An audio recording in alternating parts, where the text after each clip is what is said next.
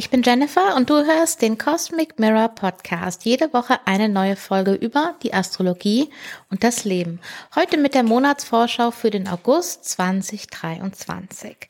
Und in der Monatsvorschau-Folge gebe ich immer so einen groben Überblick über den Monat, dass du so eine ungefähre Idee hast, was über den Monat auf dich zukommt und auf die einzelnen Aspekte gehe ich dann in der jeweiligen Woche näher ein. Also dann Los geht's. Okay, ich beginne diesmal damit, wann du die Planeten am Himmel sehen kannst. Und da fangen wir mal mit der Sonne an, denn da spüren wir jetzt im August eine ganz starke Veränderung. Ähm, seit dem 21. Juni ist es ja so, dass theoretisch die Tage kürzer werden. Ähm, faktisch ist es aber im äh, Ende Juni und Anfang Juli noch nicht so stark, aber jetzt im August ist es richtig, äh, wird es sehr schnell spürbar. Und zwar geht Anfang August die Sonne noch um 5.56 Uhr auf und Ende August erst um 6.40 Uhr. Also das sind schon mal ähm, 46 Minuten weniger Licht.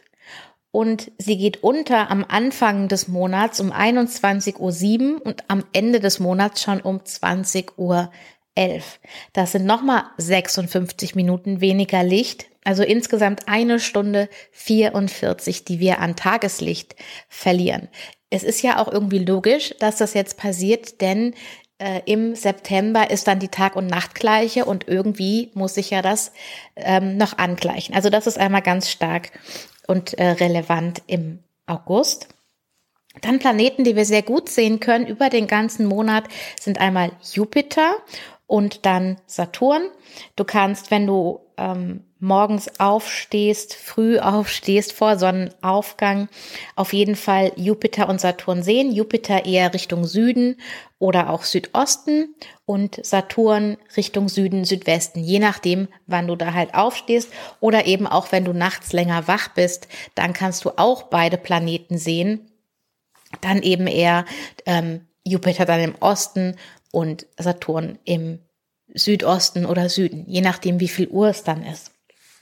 Mars zu sehen ist recht schwierig bis, naja, nahezu unmöglich, weil Mars jetzt nicht mehr sehr stark ist von seiner Leuchtkraft. Er ist ja sowieso bei weitem nicht so hell wie Jupiter oder eben auch Venus. Und jetzt kommen wir mit der Sonne im Zeichen Löwe in einen Bereich, in dem Mars eben sehr schnell unsichtbar wird also extrem schwer zu sehen ist. Und der ist momentan sogar weniger, ähm, also leuchtet sogar momentan weniger stark als Regulus. Das ist ein Fixstern im, ähm, in der Konstellation Löwe.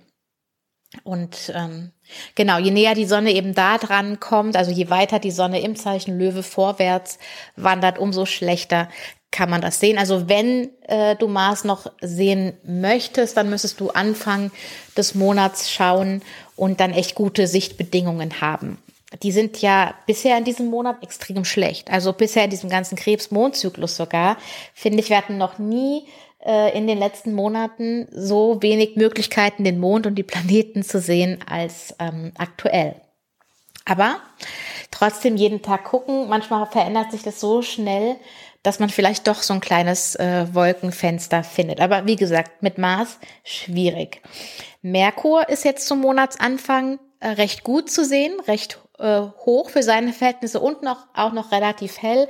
Also wenn du ähm, Richtung Sonnenuntergang, kurz nach Sonnenuntergang schaust, dann, ähm, also so ab neun Uhr würde ich mal sagen, vielleicht neun Uhr bis neun Uhr dreißig oder so Anfang des Monats, da hast du gute Möglichkeiten, Merkur am Abendhimmel zu sehen. Und dann kommen wir zur Venus. Und Venus ist äh, jetzt Anfang des Monats von unserem Abendhimmel verschwunden, also so um den dritten August herum, es war vorher schon schwierig, aber so um den 3. August herum verschwindet sie für uns. Falls du aber weiter südlich, also ich meine, ich rede jetzt von einem ähm, Standpunkt aus, der ungefähr Mitte Deutschlands ist, ja. Wenn du weiter im Norden wohnst, dann kann es bei dir auch die Aufgangs- und Untergangszeiten für die Sonne können dann anders sein schon und auch die Sichtbarkeit von Planeten kann anders sein, wenn du zum Beispiel weiter im Süden wohnst als ich, also zum Beispiel in Österreich, in der Schweiz, vielleicht kurz vor Italien oder im Urlaub bist oder so. Es kann sein, dass du da noch Planeten sehen kannst, die hier schon nicht mehr sichtbar sind. Ähm, das liegt dann einfach daran, dass das eben eine Rolle, das ist eben einfach ein Faktor. Ähm, manche Sterne kann man ja auch nur von der Südhalbkugel aus sehen oder eben, wenn man weiter ähm, südlich ist. Also ähm, das spielt auf jeden Fall eine Rolle. Aber wie gesagt, Stand Anfang August ist Venus jetzt dann unsichtbar und nicht mehr am Abendhimmel zu sehen. Und sie kommt ja jetzt in ihre Phase, in, die, in der sie ihren Zyklus erneuert und sich in einen Morgenstern verwandelt. Ab wann kannst du Venus als Morgenstern sehen? Also das kommt wiederum auf die Sichtbedingungen an. Ideal ist immer ein flacher Horizont. Den hat man jetzt natürlich nicht immer. Rein theoretisch kannst du ab 20. August Ausschau halten, so gegen 6 Uhr morgens, ob du Venus dann schon am Himmel sehen kannst. Gegen Osten müsstest du schauen. Und im, am 24. zum Beispiel ähm, geht Venus schon deutlich früher auf und du hast noch ein größeres Zeitfenster, um sie zu sehen. Ähm, also zum Beispiel dann vielleicht schon ab, ähm, ab Viertel vor sechs und ähm, zum Monatsende geht sie sogar schon um Viertel vor fünf auf. Also der Abstand zwischen ihr und der Sonne verringert sich total schnell. Also sie steigt sehr, sehr schnell als Morgenstern hoch in den Himmel und sollte dann für uns alle morgens sichtbar sein. Und das ist auch ein schönes Ritual, sag ich mal, Venus als Morgenstern in ihrer neuen Phase zu begrüßen. Von mir wieder ganz herzliche Einladung dazu. Und wenn wir dann in die entsprechende Woche kommen, dann erinnere ich dich auch nochmal dran und sag dir nochmal genau die Zeiten. Okay, jetzt lass uns mal auf den August schauen. Der erste Punkt, der uns im August auffällt, ist, dass wir drei Mondereignisse haben. Wir starten den Monat mit dem Vollmond in Wassermann. In der Mitte des Monats am 16. August ist der Neumond im Zeichen Löwe. Und dann am Monatsende haben wir den Vollmond im Zeichen Fische. Also drei Mondereignisse. Das ist jetzt einfach nur ein Kalenderphänomen. Das hat sonst keine, ähm, ja, größere Bedeutung, sag ich mal. Aber trotzdem ist es interessant. Und dann beginnt der Monat ein bisschen, ja, holprig, ereignisreich, vielleicht auch durch das äh, Gegenüberstehen von äh, Merkur in Jungfrau mit Saturn in Fische am 2. August. Darüber habe ich ja in der aktuellen Wochenfolge auch schon gesprochen. Merkur ist allerdings recht gut ausgerüstet und sollte auf die meisten Dinge, die Saturn so anbringt, eine Antwort finden. Nichtsdestotrotz ähm, gibt es natürlich Tatsachen, mit denen wir umgehen müssen. Und die können ja größere und kleinere Pakete sein, sag ich mal. Also nach dem etwas eher, ja, vielleicht rumpeligen Start in den Monat haben wir dann am 7. August einen Aspekt von Jupiter zur Sonne. Die sind in der Regel positiv, auch selbst wenn es Spannungsaspekte sind wie in diesem Fall. Und gleichzeitig ist auch der Mond dann noch mit Jupiter involviert. Also das ist eigentlich ein schöner Moment, um auch nochmal generell auf unseren Stiergarten zu schauen. Ich habe ja in einer Folge, ich muss sie dir jetzt raussuchen, was der Titel ist. Ich schreibe es dir in die Folgenbeschreibung. Da habe ich drüber gesprochen mit Jupiter in Stier. Ähm, dass es darum geht, unseren Garten zu vergrößern. Ähm, also ich verlinke dir die Folge gerne, kannst du da noch mal reinhören. Ähm, genau, also da haben wir einen harmonischen Aspekt und halt noch den Mond auch mit involviert, was, was eine wirklich schöne Sequenz ist. Danach am 9. August haben wir Venus in Kontakt mit Uranus. Das ist jetzt auch schon der zweite Kontakt von beiden äh, von dreien insgesamt. Der erste war am 2. Juli. Dann haben wir eben diesen zweiten Kontakt Kontakt am 9. August und der dritte wird dann erst Ende September sein. Also du kannst gerne mal zurückschauen, hey, was war am 2. Juli und so am 9. August mal die Augen offen halten und die Ohren, ob da irgendetwas dazu passt, zu dem, was am 2. Juli passiert ist. Venus-Uranus kann hier auch ähm, eine positive Überraschung sein, kann etwas sein, was ähm, irgendwas mit Befreiung zu tun hat, was deine Wünsche dir nochmal klar offenlegt, was ähm, dir nochmal was klar macht, was deine Bedürfnisse betrifft. Und wir sind ja hier zu dieser Zeit quasi noch am Abschließen unseres Venus in Steinbock Zyklus. Also hier vielleicht auch wirklich nochmal, ja, wie eine Art Rückblick, wenn wir nochmal zurückschauen auf all die Dinge, die wir in der Zeit seit Anfang 2022 uns gewünscht haben, für die wir Dinge getan haben, die wir, Dinge, die wir begehrt haben, ähm, was davon ist uns weiterhin wertvoll und wo hat sich vielleicht auch unser Wert verändert? Das ist eine Frage, die man hier mitnehmen kann. Am 10. August haben wir dann Merkur in einer Harmonie zu Jupiter. Das ist richtig cool. Das ist auch ähm, einer von mehreren Aspekten zwischen Merkur und Jupiter. Immer wenn Merkur und Jupiter zusammenkommen, dann hast du zwei Perspektiven von einer Sache. Einmal die kleinteilige, detailorientierte von Merkur und auf der anderen Seite die, die dir das zusammenhängende Bild schafft ähm, von Jupiter. Ähm, und hier vielleicht auch eben im Sinne von, okay, was sind die einzelnen Teile, die zu dem großen Ganzen führen, ähm, auch zu meinem großen ganzen Garten, sag ich jetzt mal, weil wir haben ja Jupiter in Stier als unseren Gartenvergrößerer äh, sozusagen. Am 13. August, das ist wirklich ein wichtiges Datum, der 13. August, das ist nämlich der Tag, an dem Venus sich mit der Sonne trifft und äh, ihre ja, sich völlig transformiert von der Steinbock-Venus in die Löwe-Venus. In der nächsten Wochenfolge werde ich dazu noch ein paar Dinge teilen. Auch persönliche Erfahrungen, wie der Venus-Zyklus mit dieser Verwandlung und dem Kasimi-Moment, wie der sich in meinem Leben schon dargestellt hat, dass du so ein bisschen eine Idee dafür bekommst, was du von diesem Moment erwarten kannst und auch wie du den, ja, ich sag mal, zelebrieren kannst. Dann haben wir am 16. August, also kurze Zeit später, wenn Venus noch recht nah an der Sonne dran ist, haben wir, das ist auch ein wichtiger Tag, das ist einerseits der Neumond im Zeichen Löwe mit unserer schon Löwe Venus. Äh, wir haben außerdem die Sonne im Aspekt zu Uranus in einer Spannung und eine Harmonie von Mars zu Uranus. Also das ist ein ganz dynamischer Neumond und wenn es soweit ist, dann sprechen wir da auch drüber. Den Tag kannst du dir auf jeden Fall auch schon mal gut einkreisen. Der 19. August, da haben wir die Sonne in Interaktion mit den Mondknoten. Also vielleicht gibt's da nachrichtentechnisch etwas Wichtiges. Der nächste wichtige Tag ist der 22. August und da haben wir zwei Aspekte. Auf der einen Seite haben wir Venus im Kontakt mit Jupiter. Das ist jetzt auch das zweite von drei Treffen.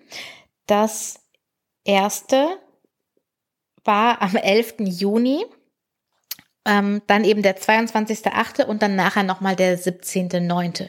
Das sind auch Daten, die hier verbunden sind. Also hier kannst du nochmal weiter zurückschauen zum 11. Juni und schauen, okay, was war da vielleicht so los, wenn du irgendwie einen Hinweis haben willst, worum es mit Venus, Jupiter bei dir geht. Und gleichzeitig haben wir Mars gegenüber von Neptun.